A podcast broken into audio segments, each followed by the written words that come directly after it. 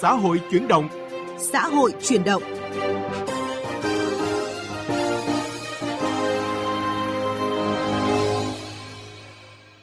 Kính chào và cảm ơn quý vị đang đến với chương trình Xã hội chuyển động chuyên đề giáo dục góc nhìn đa chiều.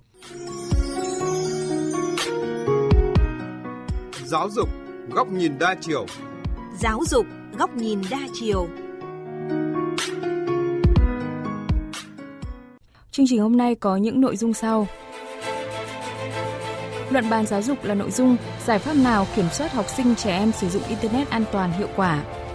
Nỗ lực xóa mù chữ cho đồng bào thiểu số ở Điện Biên là câu chuyện có trong chuyện học đường. Cũng trong chương trình, mời quý vị tìm hiểu thông tin bạo lực học đường ở Hàn Quốc gia tăng. Trước tiên mời quý vị và các bạn đến với chuyên mục luận bàn giáo dục với chủ đề Giải pháp nào kiểm soát học sinh trẻ em sử dụng Internet an toàn hiệu quả? Luận bàn giáo dục Luận bàn giáo dục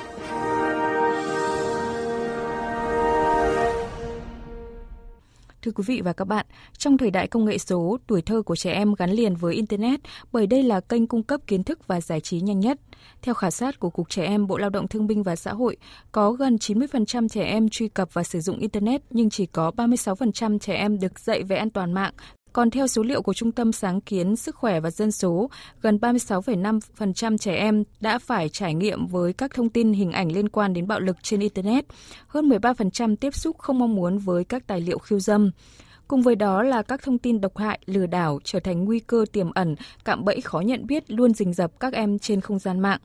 Vậy làm thế nào để kiểm soát thời gian sử dụng Internet và bảo vệ hỗ trợ trẻ em tương tác lành mạnh sáng tạo trên môi trường mạng? Cần làm gì để ngăn ngừa giảm thiểu nguy cơ cho các em khi hoạt động trên môi trường mạng? Phóng viên Kim Thanh có bài đề cập. Chị Nguyễn Thu Trang ở quận Hoàn Kiếm, Hà Nội có hai con nhỏ, một cháu 8 tuổi và một cháu 10 tuổi. Việc cho con sử dụng Internet để học tập và giải trí đã trở thành thói quen trong thời đại công nghệ số. Tuy nhiên, thời gian con vào Internet, đặc biệt vào các mạng xã hội như YouTube, TikTok với thời gian khá nhiều và chị chưa có giải pháp để kiểm soát các con. Bạn nào cũng thích, không bạn nào từ chối cái internet này cả tại vì ờ, nội dung nó rất là hấp dẫn, màu sắc nó sinh động. Khi mà mình ờ, cấm thì ờ, con tỏ ra cái thái độ là không thích. Ai cũng nhận ra điều tích cực của Internet trong đời sống đối với cả người lớn và trẻ em. Đó là Internet giúp tìm thông tin, học tập, trao đổi, vui chơi, giải trí. Mặc dù vậy, Internet vẫn tồn tại nhiều khía cạnh tiêu cực nếu như quá phụ thuộc và lạm dụng. Đó là khả năng gây nghiện từ các trò chơi trực tuyến, gây mất thời gian, gián đoạn đến sự phát triển về tinh thần, thể chất của trẻ, tiếp nhận thông tin sai dẫn đến hành động và nhận thức sai lệch. Việc dành nhiều thời giờ để truy cập vào Internet, tham gia các trang mạng xã hội, chơi game điện tử khiến trẻ lơ là việc học, lười vận động, làm việc nhà phụ bố mẹ. Ngoài ra, nguy cơ mắc bệnh trầm cảm cao, hình thành nên tính cách không tốt. Ông Ngô Việt Khôi, chuyên gia đào tạo nhận thức an toàn thông tin, cho biết. Hiện nay các nhà xây dựng chính sách và các nhà giáo dục họ cũng đã biết đấy. Thế nhưng mà chưa có một cái tiếng nói nào để thống nhất trẻ em của chúng ta ở từng độ tuổi đang phải gánh chịu một cái áp lực về hiểm họa online nhiều như thế nào. Có những ứng dụng mạng xã hội rất là nổi tiếng thì cái thuật toán của nó làm cho người xem bị mất thời giờ rất nhiều. Và bạn càng muốn xem về cái gì thì nó càng đẩy thông tin cho bạn về cái phần đó và làm cho cái nhận thức của bạn về cuộc sống nó bị méo mó thì đấy là một thứ vô hình. không làm hại người ta nhưng mà cái trí lực của người theo dõi những cái mạng đó sẽ bị lùn dần đi và nó bị lệch lạc. Thì cái đó không ai thống kê cả chỉ có cấm hoặc không cấm thôi. Trước thực tế này nhiều bậc cha mẹ băn khoăn làm thế nào để con vẫn vào mạng internet học tập giải trí nhưng không bị lôi kéo vào các luồng thông tin xấu độc. Ông ngô việt khôi cho biết thêm Hiện nay có rất nhiều giải pháp để kiểm soát thời gian trẻ em tham gia vào không gian mạng, tạo lập môi trường mạng an toàn, lành mạnh cho trẻ em. Trên các thiết bị điện thoại thông minh hay máy tính bảng, máy tính cá nhân đều có cài sẵn bộ lọc. Bố mẹ có thể tìm hiểu hoặc nhờ người biết về công nghệ cài đặt để kiểm soát thời gian cũng như hạn chế các đường truyền xấu độc. À, hiện nay nhà mạng người ta chỉ cung cấp cho chúng ta một cái đường truyền internet, còn chất lượng đó là gì? Nhà mạng họ đang chưa chịu trách nhiệm thì chúng ta có thể là chủ động bật những cái bộ lọc mà chúng ta có thể có được. Nó không quá cao siêu về kỹ thuật mà lại là tính năng có sẵn. Có thể là trên thiết bị có thể là trên đường truyền. Nó sẽ giúp cho lọc những nội dung không phù hợp nó ít vào gia đình chúng ta hơn. Là một công ty đang cung cấp các phần mềm giải pháp bảo vệ trẻ em trên môi trường mạng, ông Ngô Tuấn Anh, Phó Chủ tịch Hiệp hội An toàn thông tin, CEO công ty an ninh mạng thông minh SCS cho biết.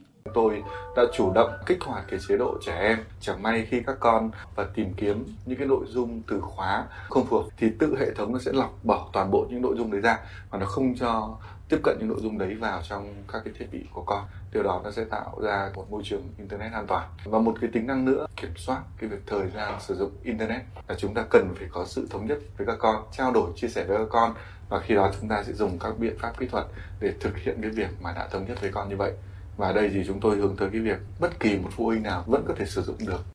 Thưa quý vị và các bạn, một trong những nhóm giải pháp quan trọng trong bảo vệ trẻ em trên không gian mạng là nâng cao nhận thức tăng cường vai trò trách nhiệm của các bên liên quan, nhất là gia đình.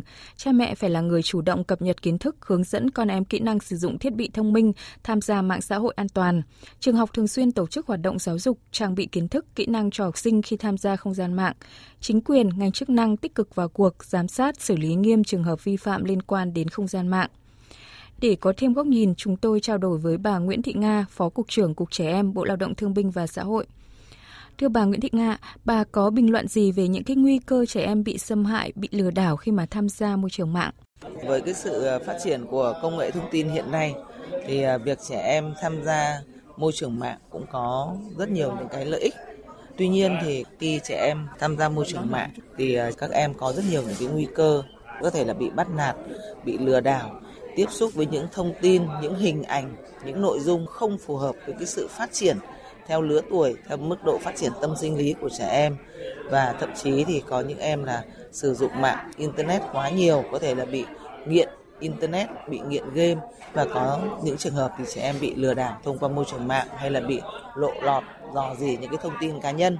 Vâng, đối diện với những nguy cơ đó thì à, Cục Trẻ Em đã có những cái giải pháp gì để ngăn ngừa? Trong những năm vừa qua thì à, Cục Trẻ Em, Bộ Lao động Thương binh Xã hội cũng như là một số bộ ngành tổ chức có liên quan cũng đã có rất nhiều giải pháp để triển khai những cái nhiệm vụ mà được Thủ tướng Chính phủ giao tại cái quyết định số 830 ngày 1 tháng 6 năm 2021.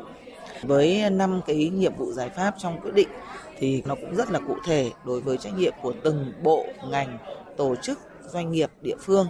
Vấn đề bảo vệ trẻ em trên môi trường mạng, đặc biệt là đối với cái việc là các em bị lừa đảo, tiếp xúc với những cái thông tin độc hại thì à, rất cần có cái sự à, chung tay để chúng ta cùng tham gia để triển khai trong cái thời gian tới.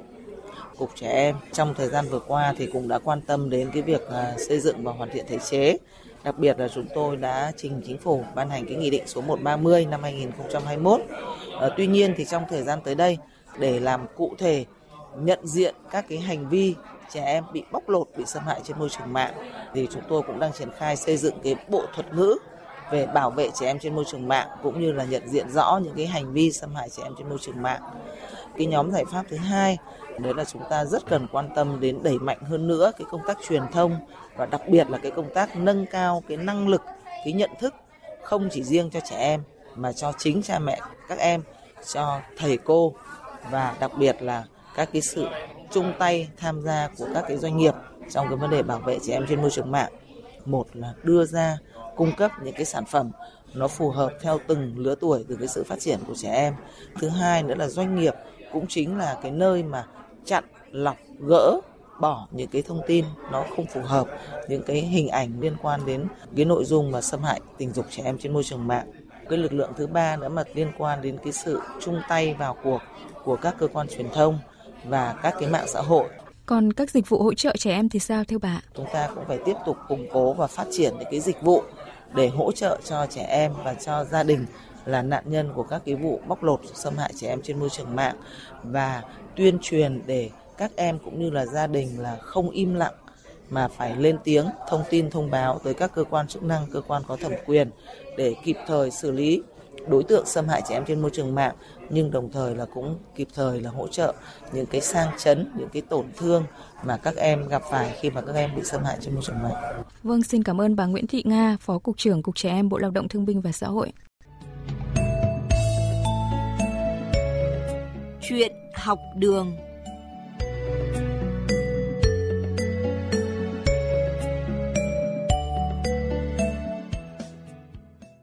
Thưa quý vị và các bạn, nhằm tạo nền tảng dân trí vững chắc để phát triển nguồn nhân lực, trong thời gian qua, ngành giáo dục và đào tạo tỉnh Điện Biên đã luôn chú trọng công tác phổ cập giáo dục, xóa mù chữ cho đồng bào dân tộc thiểu số ở vùng sâu, vùng xa, vùng cao biên giới.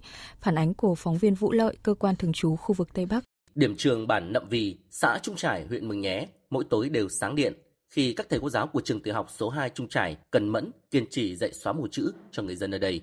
Lớp học này có hơn 20 học viên, gồm nhiều lứa tuổi, 100% là đồng bào dân tộc Mông theo học. Ông Trang Sapao, một học viên trong lớp chia sẻ, sau nhiều buổi miệt mài đến lớp, ông rất vui vì giờ ông đã biết làm các phép tính cộng trừ nhân chia đơn giản. Phải đi học một ít, không biết nhiều cũng phải trả như là người ta viết thư về biết đọc được. Thì giờ thì nó lại có hàng quán rồi, chẳng như là mình có một con gà mình phải bán, mình làm được bao lúa mình phải mang bán. Khả năng là tính được, tính toán được. Thầy giáo Lý Văn Hiệu, giáo viên trường tiểu học số 2 Trung Trải, huyện Mường Nhé cho biết, tinh thần ham học hỏi của các học viên trong lớp xóa mù chữ chính là động lực để các thầy cô quên đi mọi vất vả. Tôi thì trực tiếp lên lớp để giảng dạy cái lớp xóa mù. Vào buổi tối ấy, thì à, cũng cố gắng muốn đưa con chữ để cho các học viên biết được, dành dụng hết thời gian, nghĩa là tạo điều kiện để à, đi lên lớp. Không riêng ở Mường Nhé, các lớp học xóa mù chữ đã được ngành giáo dục và đào tạo tỉnh Điện Biên triển khai ở khắp các địa phương trong tỉnh. Nhờ sự tận tâm, nhiệt huyết của các thầy cô giáo, những đôi bàn tay chai sạn vốn chỉ quen cầm cày, cuốc, nay đã có thể cầm bút viết lên tên mình hoặc ghi chép những câu văn, vần thơ, biết làm những phép tính cơ bản. Bà Lương Thị Thơm, người dân bản Hùi Chăn một, xã Mường Pồn, huyện Điện Biên chia sẻ. Học lớp xóa mù chứ thì tôi rất vui lúc nào đi à, ký giấy tờ thì lúc nào cũng điểm chỉ thì khổ mình quá. Bây giờ thì được à, học như thế rồi thì là cũng đỡ để điểm chỉ thì biết ký tên mình thì vui quá.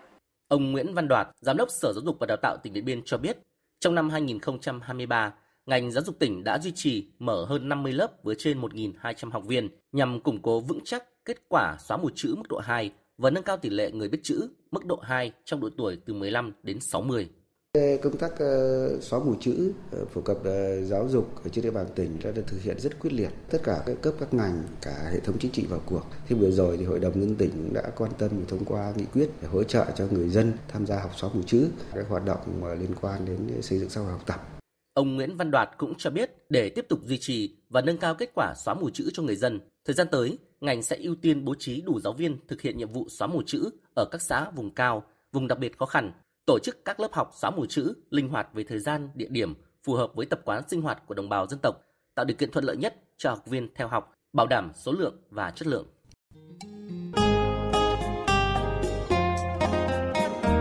Giáo dục muôn phương Quý vị và các bạn thân mến, theo Bộ Giáo dục Hàn Quốc, khoảng 1,9% trong số gần 487.000 học sinh từ lớp 4 tới lớp 12 được khảo sát nói từng bị bắt nạt ở trường. Tỷ lệ này cao hơn 0,2% so với năm ngoái và là mức cao nhất trong 10 năm qua. Hơn 9.000 học sinh Hàn Quốc cho biết từng bị bắt nạt ở trường, chiếm 1,9% số tham gia khảo sát, tăng 0,2% so với năm ngoái. Một quan chức Bộ Giáo dục nhìn nhận việc quay trở lại học trực tiếp từ năm ngoái sau khi đại dịch được kiểm soát là lý do khiến các vụ bắt nạt qua mạng giảm đi, bạo lực thân thể tăng lên. Chính phủ Hàn Quốc đã bổ sung mức phạt với các hành vi bạo lực học đường, chẳng hạn yêu cầu trường học phải lưu lại lịch sử gây rối của học sinh trong 4 năm thay vì 2 năm như trước. Những học sinh vi phạm sẽ không đủ tư cách trúng tuyển đại học hay xin việc. Dữ liệu này chỉ có thể được xóa đi nếu được nạn nhân đồng ý. Tuy nhiên, với nhiều nạn nhân bạo lực học đường, thay đổi này là chưa đủ. Kim Sun Gu, học sinh cấp 3, thường xuyên bị tung tin đồn thất thiệt trên mạng xã hội. Cậu cho rằng việc xử lý khiếu nại vẫn tiến triển quá chậm, khiến nỗi đau của các nạn nhân trở nên sai rằng. Phụ huynh Hàn Quốc rất nhạy cảm với bạo lực học đường, do đó các thông tin về vấn nạn này được đặc biệt quan tâm. Cuối năm ngoái, khi bộ phim với nội dung bạo lực học đường, vinh quang trong thù hận lên sóng, người dùng mạng xã hội đã đồng loạt chia sẻ trải nghiệm bị bắt nạt của mình, thậm chí công khai thủ phạm. Nhiều người nổi tiếng ở Hàn Quốc cũng mất sự nghiệp bởi các cáo buộc liên quan tới bạo lực học đường. Chương trình xã hội chuyển động chuyên đề giáo dục góc nhìn đa chiều cũng xin kết thúc tại đây. Cảm ơn quý vị và các bạn đã chú ý lắng nghe. Tạm biệt và hẹn gặp lại.